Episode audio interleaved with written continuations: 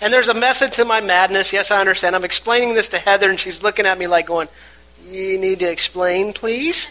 And I said, Well, you know, if you think about it, um, everything that we view.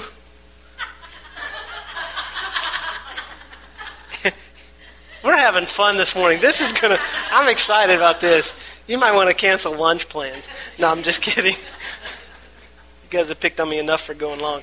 Um, but if you think about it, everything, everything we're born into in this world system that we, we see, that we live in, that we even experience, is really upside down.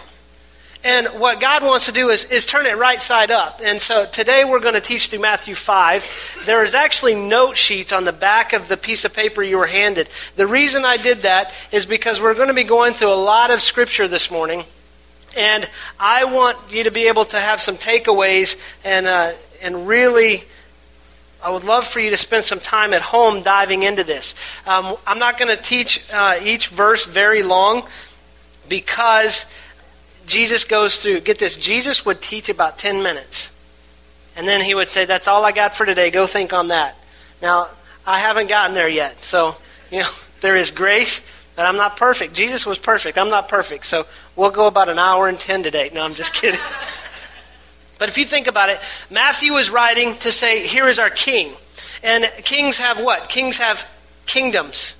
And they have areas of rule. And we talked last week about this kingdom of God or kingdom of heaven that is not a physical place, but is a, is a, it's a submission, it's a rule and reign of Christ in our life. And so Jesus is now into teaching full time. He's walking the countryside. Um, we've seen him do miracles, and yes, we believe in miracles, and we prayed last week for miracles. Uh, we even pray this morning for miracles because God doesn't stop. His power is always there. We don't get freaky about it and start waving hankies and all that stuff, but we believe in the power of the Holy Spirit that can restore and renew our life. And that's what we submit into. And so you have Jesus now established this kingdom, and he's starting to preach about this kingdom. And in Matthew 5, there's a teaching called the Beatitudes. And he goes through this teaching. Jesus uh, goes in and starts to begin to lay this foundation for the kingdom. And then he starts to really, the mindset of the world, he starts to shift it right side up. I mean, we tend to think that the way of Jesus is upside down. It's because we're so used to living upside down that everything else seems upside down. Does that make sense? And what Jesus is doing is taking our view of the world and how we are, and He's righting us. He's turning us right side up. It's just like this chair. I mean, this chair is, it, I, I really can't do much with this chair right now other than maybe lean on it. I can't even balance it on my face or anything like that. I'm not skilled like that. So it really is just going to sit here. And what Jesus does is He starts to turn us so that we can then see the kingdom the way Jesus sees the kingdom. You see, because happiness in life isn't by getting and consuming and, and abusing and conquering and achieving, it's found in Jesus. And there is true happiness that can exist in our life through Jesus. And I'm going to teach through this, and I'm just going to let them kind of sit for a little bit. So go to Matthew 5. I'm going to start with verses 1 and 2. And Jesus, he says, Now when he saw the crowds, he went up on a mountainside and sat down. His disciples came to him, and he began to teach them, saying, and we'll stop right there. Let's understand what's going on. The primary audience are disciples, are believers, are people that have submitted their faith and belief into this, this kingdom idea, and Jesus is the king. Now, there were other people on the, on the, on the sidelines here listening in. It'd be kind of like us going down to TCU and listening to two professors talk about, I don't know, math, something that's way above my level, no, physics. And they're, they're talking, and I'm on the sidelines trying to understand. But Jesus' primary audience here is to believers. And so understand that this morning. And we're going to bring in some different perspectives so we can understand. And if you're not a follower of Jesus this morning, this, this is for you. My hope is that you see who Jesus really is. Not the way we've painted this picture of Jesus in our society, but Scripture shows Jesus for who he really is. And my hope is that you see him and submit to him. And so let me let me put this. You've got you've got these fill-ins, and so that way you're going to be dying for a fill-in, and this can be fun this morning. And so your first fill-in is this, and think about this chair. Before God can use us greatly, He has to turn us right side up. So before I can use this chair, it would have been fun to watch you this morning. You know, come in and before you could use this chair, you would have to turn it right side up. Otherwise, you'd be doing some kind of Pilates move. Um, I don't know what they're called, but it, it, it's called the Matt's going to make fun of you move. If you're squatting over a chair, that, that if you just turn it over, you can use it. And some people think they got nothing for God. Some people think they've, they've made this series of bad mistakes in life, or they've gotten themselves into this corner that God really can't do anything with their life. And honestly, that's just something that the enemy tries to keep shoving in your face to say God can't do anything through you. Before we launched this church, let me tell you, the enemy was beating me hard about, you can't do this. Who do you think you are? And, and God just has to say, let me turn you right side up. I can use you greatly. And so it's, there's, not a, there's not a value change going on. This chair is still a chair. I mean, the, the cost of this chair was the same whether it's sitting upside down or right side up. God didn't bring any more value to, to, to me when He turned me right side up. Where He brought value was to how He can use me. And so when God turns you right side up, He's not bringing any more value to you. He's bringing more value to how He can use you for the kingdom. And that's something to understand. That, that I mean, God died for us while we were yet sinners. I mean, we're upside down in the world, and we may or may not care anything about what God wants for our life, and He still died for us. He still saw so much value in our life that He was willing to submit Himself to a cross so that we could realize and live the value that He designed for us. You tracking there? And so this isn't a value change. This is about getting right side up.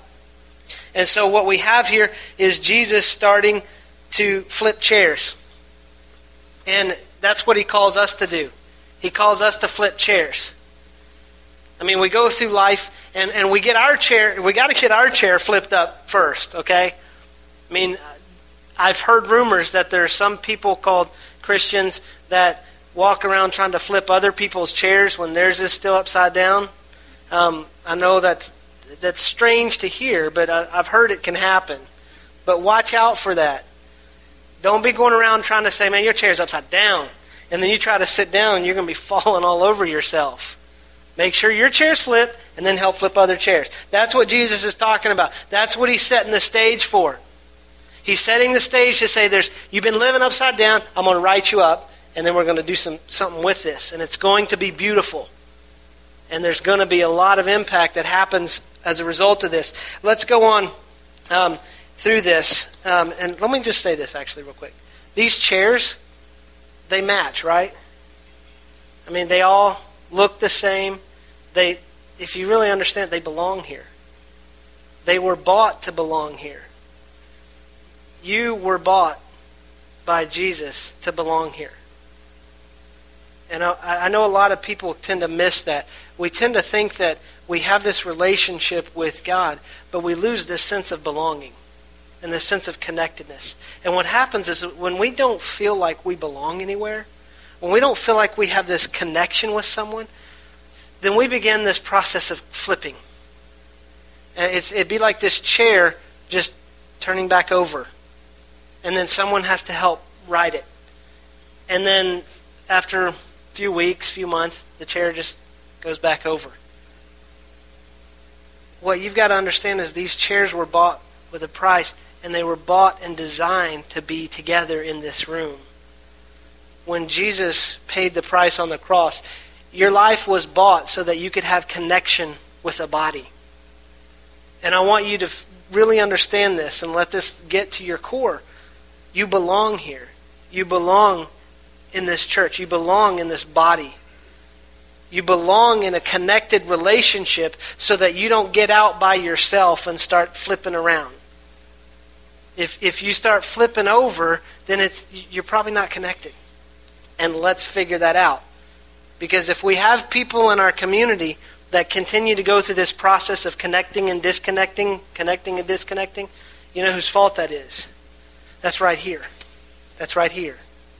Because we have a, a responsibility to bring the body together.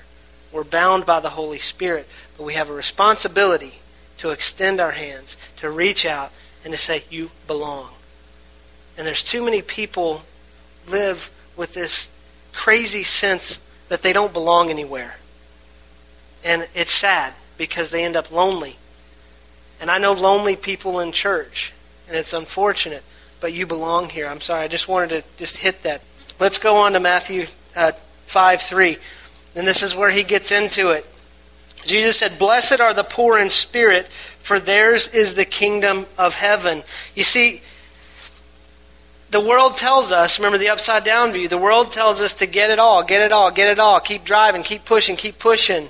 And it tells you that when you get to a point of not knowing what to do, that the answer lies within you. You know, there's a song, A Hero Lies in You. I'm not going to sing it. I will spare you that. But the world tells us that, you know, when you get into this position, just look within yourself because the answer is there. Let me tell you something. That is a lie. That's like one of the worst things I can imagine telling someone is that the answer lies within you. Just, just believe in yourself. When I look inside me, I am scared about what I see, and I know you can't see it. I scare myself. And we have to understand that the answer does not lie within you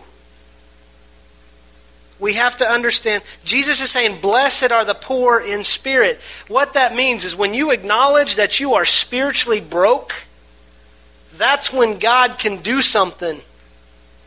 When I acknowledge that God, I, I don't have the answer, I don't have it all, I am broke, then the Holy Spirit can come in and make a deposit in our life. Then we understand that we start living based on this kingdom that Jesus is talking about and not our kingdom.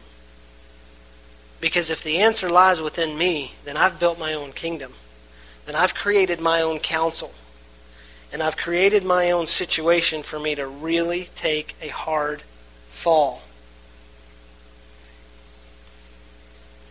This is one of those this is one of those that Jesus is talking and we're going to teach you this it is present tense. He's saying, Blessed are the poor in spirit, for theirs is the kingdom of heaven. Not blessed are the poor in spirit, and if you wait long enough, the kingdom's there. If you acknowledge you're spiritually broke, Jesus said the kingdom is right here. Here it is. Through your poverty, I can bring my wealth. And when we acknowledge that it's not our ability to bring the wealth, I'm, I'm talking about spiritual wealth here. I'm talking about this knowledge. I'm talking about this kingdom. In Romans 14:7 it talks about what the kingdom is. I'm to let me go to that and read it. You don't you don't have to flip over. I'll put it up on the screen or Allie will put it up on the screen. Thank you, Allie. Romans 14:17 Paul tells us what the kingdom is. For the kingdom of God is not a matter of eating and drinking, but of righteousness, peace, and joy in the Holy Spirit. So, this kingdom that Jesus is talking about, that when you acknowledge that you're spiritually broke, what he can come in and fill you with is righteousness, joy, and peace. And I know that, that starts to turn my wheels sometimes because I don't always feel righteous. I don't always experience joy and peace. But that's when I start to look at, at myself and think, I'm building up some wealth here, and I've got to acknowledge I'm spiritually broke. If you're not experiencing joy and peace in your life, there is no magic formula other than saying, God, I am broke. I need you to fill my life. And when you when you feel that that feeling of just poverty and poor, I don't know if you've you've ever been to that point where you don't have any money and you don't know where it's coming from. And you just acknowledge, you throw your hands up in this surrender and say, God, I can't figure this out.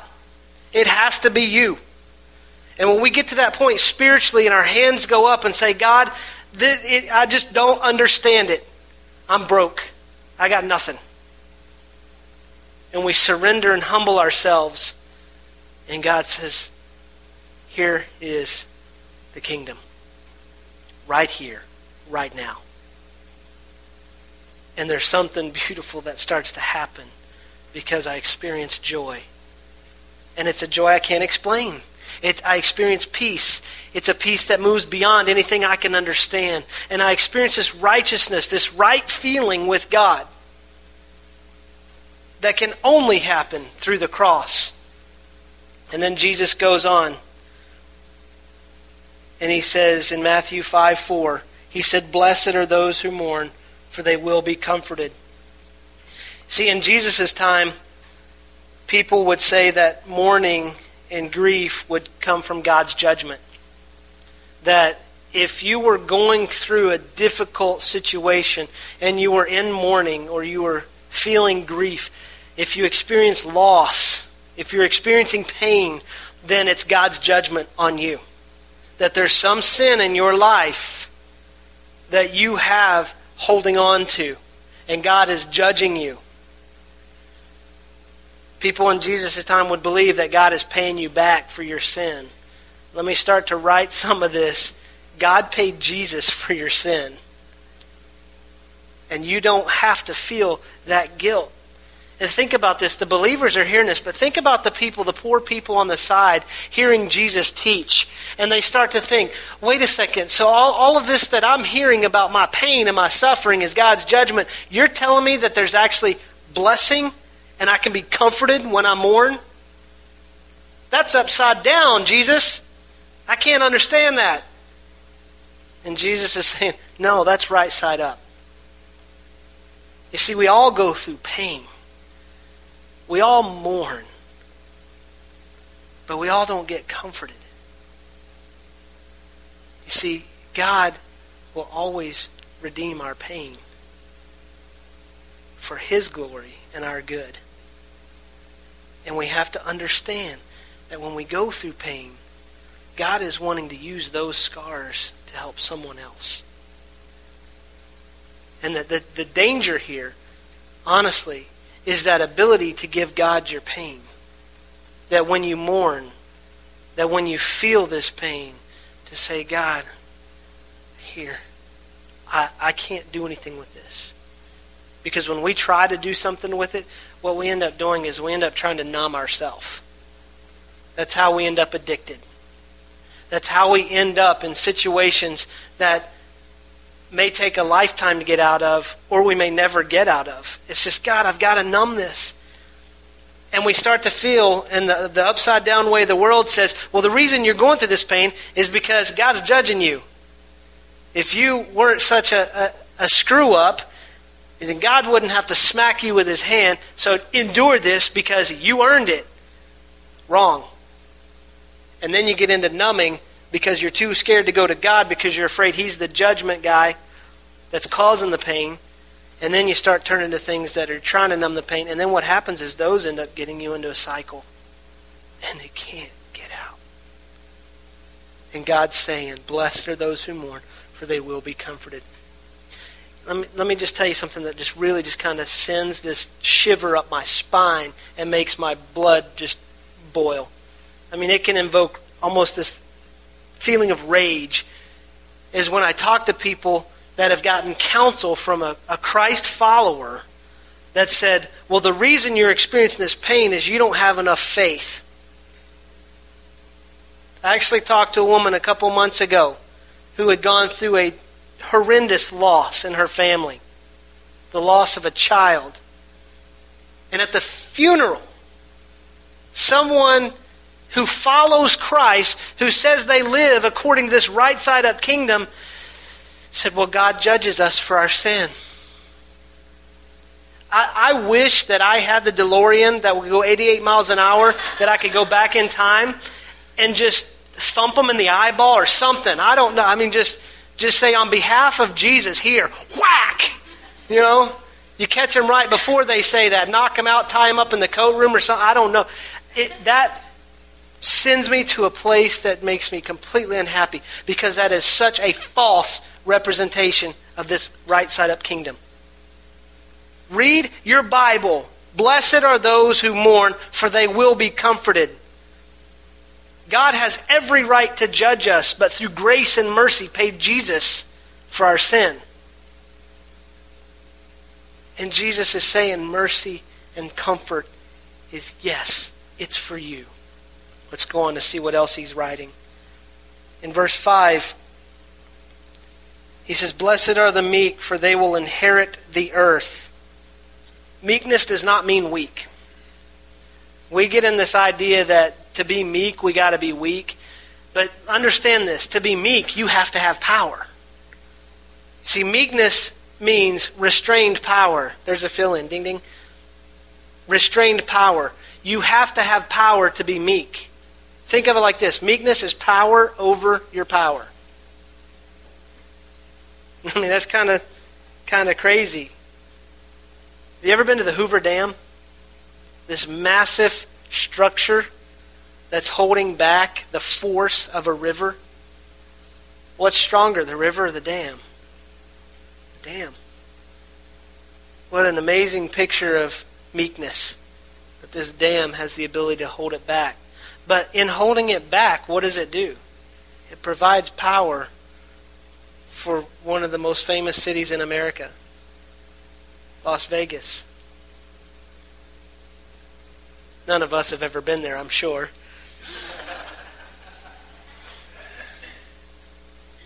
what happens in Vegas stays in Vegas. That's restrained power. Think about, let me give you another example. Think about the cross.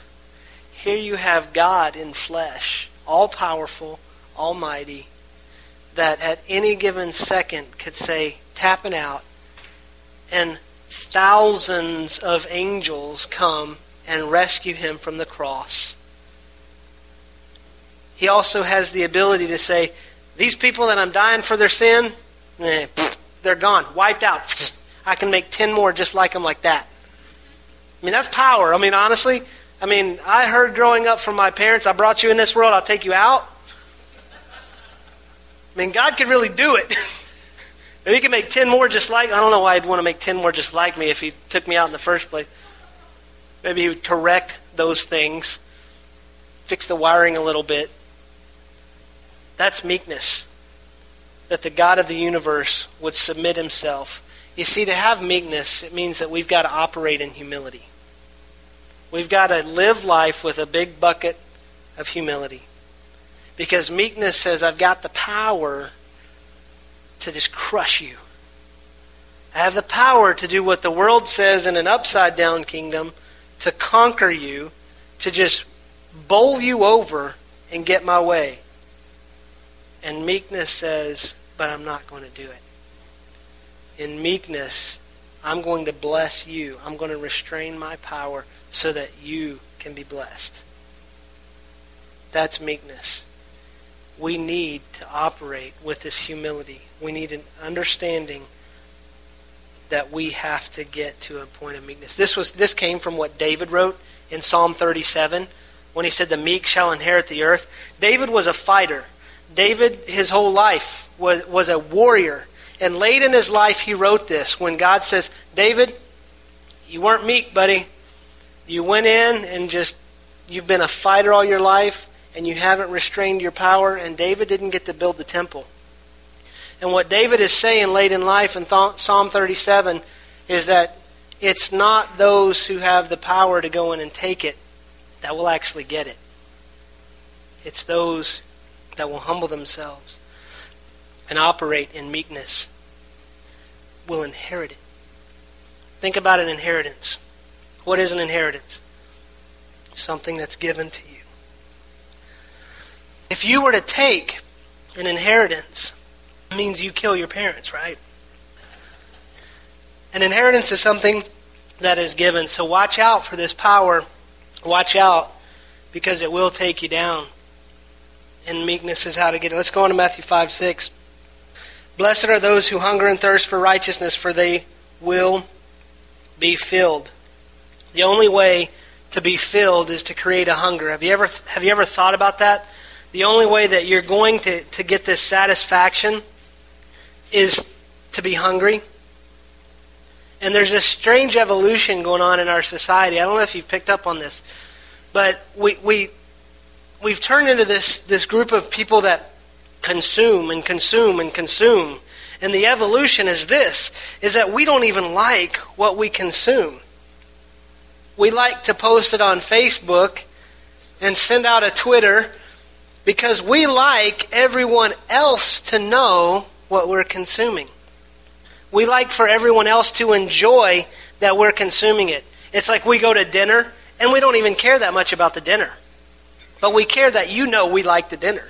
We care that you know where we got to go for dinner.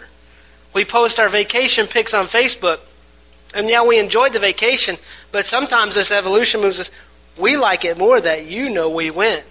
And to see your post, oh, I'm so jealous. I wish I were there. The palm tree's beautiful.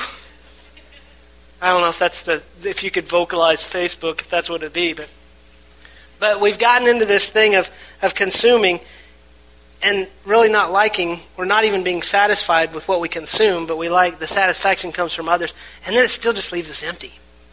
I mean, we just get emptier and emptier and emptier and emptier. Have you ever have you noticed that? Have you have you seen that happening in, in society? And the only way that we can we can begin to be filled is we have to develop an appetite. I mean, remember I talked about temptation and those sins and that pet sin that you got into? You got that way because you fed it. You spent money on it. You read about it. You nurtured it. It was an appetite that you began to feed and grow. I mean, the appetite that you feed is the one that will grow. It's like the guy that had two dogs and they were, they were fighting. And he said, Which dog's going to win? He said, The one I feed. I mean, our appetites, our desires are that way as well. When we feed them, they grow. When we starve them, they die. And we've got to be careful about what we spend our appetites on. You know, some appetites you're born with. I, th- I don't think there's a kid on the face of the planet that does not have a natural born appetite for chicken nuggets, or actually processed chicken chunks in some kind of batter and fried. I don't think there's a kid on the face of the planet that doesn't like that. Mac and cheese?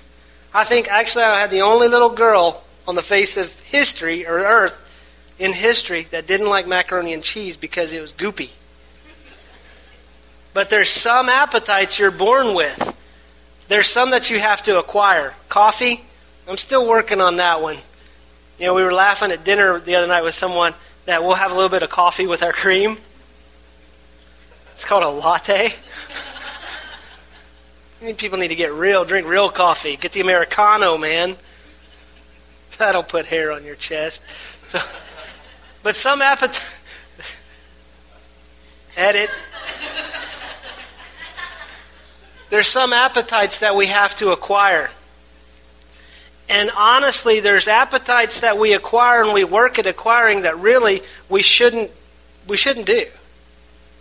I mean, we should just spend that time and energy and money on something else. And, and what we have to do is begin to get into loving Jesus more and more and more. And the way we do that is we grow that appetite. We get around people who love Jesus. We spend time together in, in, a, in a gathering like this. We get into we get ladies study Wednesday nights. We get around people that can begin to feed and grow that appetite, who talk about Jesus. We spend money on Jesus. We read about Jesus. We begin to develop that appetite and feed it so these others will start to diminish and eventually die. And the way that we're filled is to develop this holy appetite for things that are holy. And stop trying to use up everything else, but go to what satisfies. Taste and see that the Lord is good. And develop that appetite. I'm going to skip down. I'm going to skip verse 7 and go to verse 8. We'll come back to it. Verse 8 says this Blessed are the pure in heart, for they will see God. This is kind of a, an interesting one because the people of this time listening in, and even the disciples, they, they were beginning to come into this realization that they were seeing God and the Messiah, but there's really this, this understanding and truth that no man could look into the face of God. You would die. And what, what Jesus is saying here is the only way to see God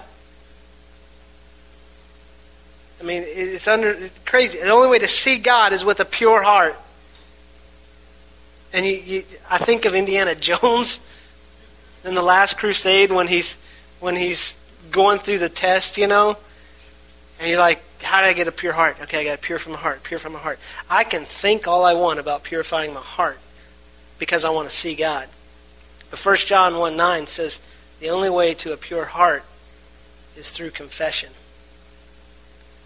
And so, in order for me to have this pure heart, I have to go through confession. If you understand confession, it's just an agreement. It's, it's me saying, it's, it's going back to that spiritual poverty and saying, God, I'm broke. And I agree that this area in my life is broken. And we confess that, and God says He is faithful and just to forgive and will purify our hearts.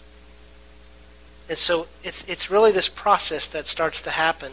See, I can't look in the face of God, I'll die, but think of it like the sun. I can't go out and stare at the sun, but I can see the light of the sun everywhere around me. And so as I see God more in my life, the more I see that I need to confess. I had a friend of mine say it's like the light comes on and you see the cockroaches. It's like that. The more of God in my life, the more is revealed, the more I confess, the more I see God, and then the more He can purify my heart and my mind and my body and move into this righteous relationship. And what Jesus is saying here is pretty revolutionary if you think about it to these people because there was always a process of repentance. And we have this ability because of the cross to say, Forgive me, Father. And then God shines His light in, and then we say, Forgive me for, for this. I mean, I used to be so scared when I was a kid that I'd forgotten something. You know, when I would say, God, forgive me my sins, I was so afraid that I'd forgotten something that I wasn't going to go to heaven. And I would say, I'd just do this blanket thing. God, all the sins, all of them, even the ones I don't remember, you do. Forgive me for those too. And I pray like David does God, search my heart, reveal these ways. What that equates to is God, more light in my life so I can see the areas that I'm upside down. And through confession, we agree to turn it right side up. And we move away from continuing to go upside down. Now we'll go to 7 and 9. Blessed are the merciful, for they will be shown mercy. And blessed are the peacemakers, for they will be called sons of God. These are, uh, these are, are contrary to even what we understand today, because we understand that blessed are the well connected. You know? we used to live in Keller, and I knew all of the police officers in Keller. Um, and that worked out to my benefit on many occasions. Um, sometimes they would just turn the lights on and wave to me to slow down instead of taking the time to pull me over. Um, I can't remember how many times I've been pulled over. I mean, they would walk up. I had a I, when I actually moved from a car to a truck. We wrecked our car and got a truck. I actually told the officers, I drive a silver truck, and this is my license plate number. And the, all the motorcycle cops would wave, slow down. We had one guy that pulled me over a couple times in the span of a month. And all he would do is come up to the window and say, Slow down. Yes, sir. I'm sorry. I'm sorry. You know, and I, I, I would say, I feel more guilty because you're pulling me over than if you gave me a ticket. Come on. Blessed are the well connected. That's what was going on in Jesus' time. That doesn't happen today. But um, blessed are the merciful, for they will be shown mercy. You've got the poor people on the fringe hearing Jesus say, You mean mercy is for me? You mean this is something that's available that I can get? And Jesus is saying very simply, Yes. The way to get mercy, the way you receive mercy, is you show mercy. It's, it's like a, a cycle. You know, we hear this garbage in, garbage out. You know, out of the abundance of the heart, the mouth speaks. Well, when you start extending mercy to the people around you, then mercy is something that is returned to you. And, and honestly, we have, to, we have to start grabbing a hold of this mercy. And this peace as a church. It doesn't mean that we uh, just overlook sin. Sin is a problem. Sin crucified Jesus. Sin is a problem. But that doesn't mean that because of that, I have the ability to not show mercy and cut your head off. I show mercy. Something is wrong, but I'm going to love you anyway. I'm going to show mercy. I have the ability to beat you up with your sin. You know, don't we, we, we get in this mindset that, that we, we think we're better than everyone else because I don't deal with that sin. Well, at least I'm not that. So, hmm. and then we start to withhold mercy, and what we begin to be known for is judgmentalism. We become known for our lack of mercy. We become known as a, a closed set of people that don't love each other and have no ability to love someone who is really hurting. You see, I, I know what I struggle with. And to know that I'm accepted, that even though I'm struggling, and there's mercy, and there's grace, and there's someone that's going to help me and pick me up and say, we can walk a better way. There's comfort in that. When I hurt, I'm gravitating to mercy. Not for pity, but for help. There's a difference there. We're not full of pity, we're full of mercy. To say, I love you.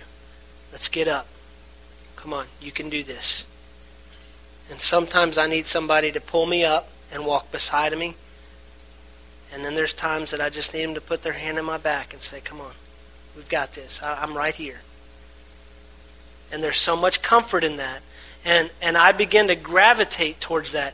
People begin to gravitate towards that because the upside down way of the world is man, it's a weakness exposed. Let's exploit it. Let's step over them and get what we want.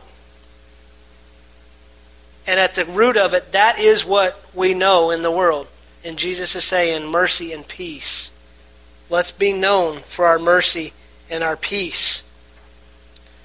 And then let's go to Matthew 10 through 12. 5, 10 through 12. It says this Blessed are those who are persecuted because of righteousness, for theirs is the kingdom of heaven.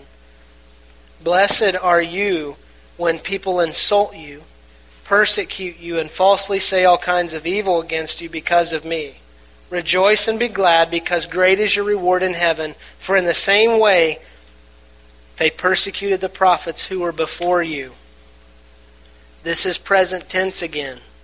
Persecution, here it is. It's not a future thing, not a they will be or you will be. Persecution, here it is. Now, we, I want us to understand something, and this one may, may hit some of us a little wrong this morning, but the fill in that's coming up is most of our persecution comes from our negative influence. Most of a persecution of a, a Christ follower or the church comes, and I didn't want to put this on the screen, because we're jerks because we want to shove this right side up view down the throats of people that, that we determine are upside down. And they begin to persecute us. And then we think, well, mine is the kingdom because I've been persecuted. Well, where'd your persecution come from? Well, I told them they were a sinner and they were just terrible and that, that you know, man, God loves you, but I don't. Man, that's not persecution. That's called stupidity.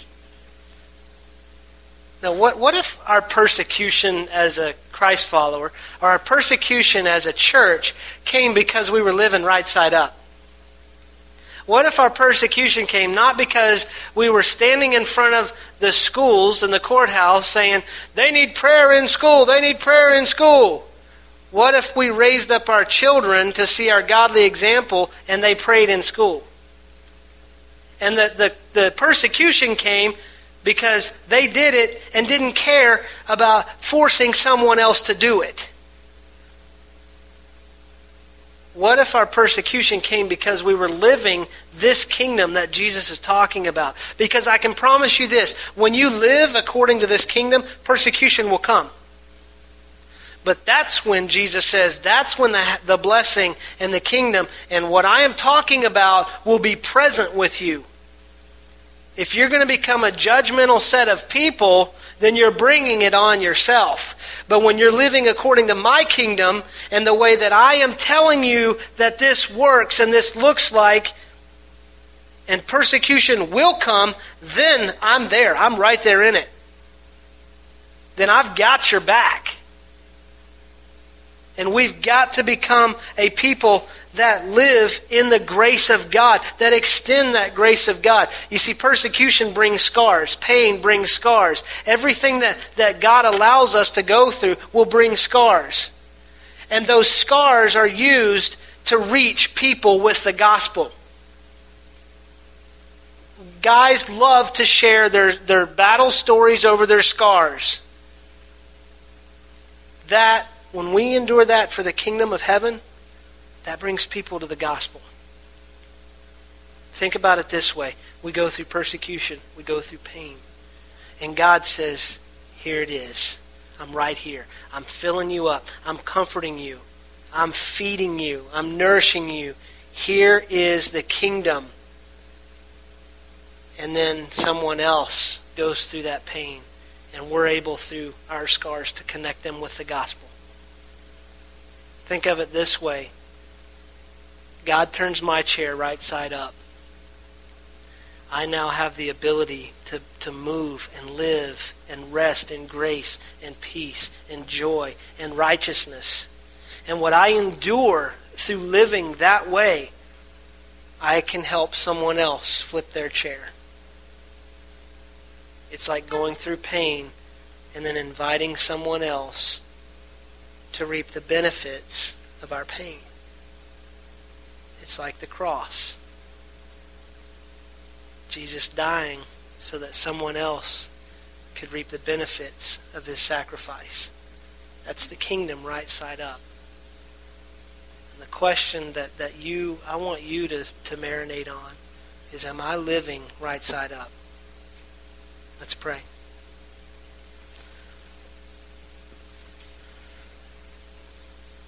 Father, we uh, love you. Thank you for showing us a right side up way of living. Thank you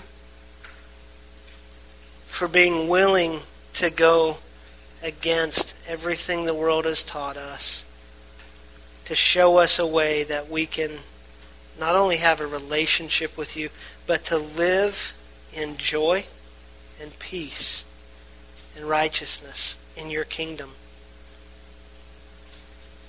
And Father, I know there's there's some of us that may feel like we're upside down. Or we may feel right side up and as we hear these words of Jesus and we see Jesus this morning, it looks completely contrary to everything that's going on in our life. It looks completely upside down to, to anything we can imagine. Father, would you help our perspective? Would you help us to understand that what you are presenting in your kingdom is a right side up way of living? And that you've called us to live this way. Father, you've called us to follow you in such a way that we turn the world right side up. Father, I'm reminded of what what was written in Acts 17 when the city leaders in a, in a certain city said, Those that have turned the world upside down have come here also. Father, we know they came in your name and in your kingdom to turn it right side up. Would you help us live right side up? And as we assemble and pray and gather and live and work and exist in this certain city. Father, let the message get out that those who have turned the world upside down have come here also. Help us to submit to your kingdom. Father, we're, we're spiritually broke. We need you to fill us. I know that there are those in this room going through pain and they feel completely turned upside down because of the pain they're going through. Jesus, comfort them. There's some of us in this room that, that have developed appetites and fed appetites and have just gotten into this process of consuming to try to fill that appetite and feed that and satisfy. And Father, that appetite drives us farther away from you. Would you help us? Give us the courage, give us the strength, change our tastes this morning so that we can develop an appetite for you. Help us to get connected with each other, to grow that appetite, to feed that appetite. God, we love you. We desire to live right side up. Would you give us the courage to live it out? Would you give us the ability through your Holy Spirit to show mercy and peace and love and grace? We love you. In Jesus' name.